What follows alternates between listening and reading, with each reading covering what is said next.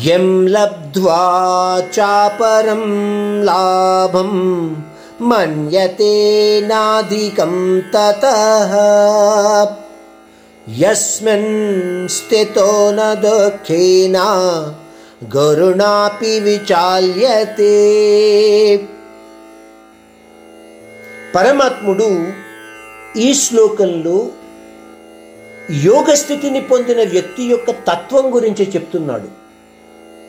అంటాడు ఆత్మానందము లేదా పరమానందము?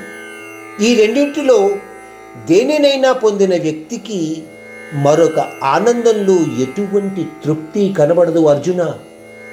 అంతకు మించి ఇంకొకటి లేదు అన్న నిర్ణయానికి వచ్చిన వాడై ఉంటాడు అటువంటి యోగ స్థితిలో ఉన్న వ్యక్తి. అంటే పరమానందం కన్నా మరి యొక్క ఏ విషయము లాభదాయకము కాదు. అని అతనికి అనిపిస్తుంది. అంటే పరమాత్మానుభూతిని అనుభవించే వ్యక్తిని ఎటువంటి సుఖదుఖపరమైన విషయాలు కూడా కలత చెందించేవిగా ఉండవు సుమా. ఈ విషయాన్ని నువ్వు గ్రహించటానికి ప్రయత్నము చెయ్యి.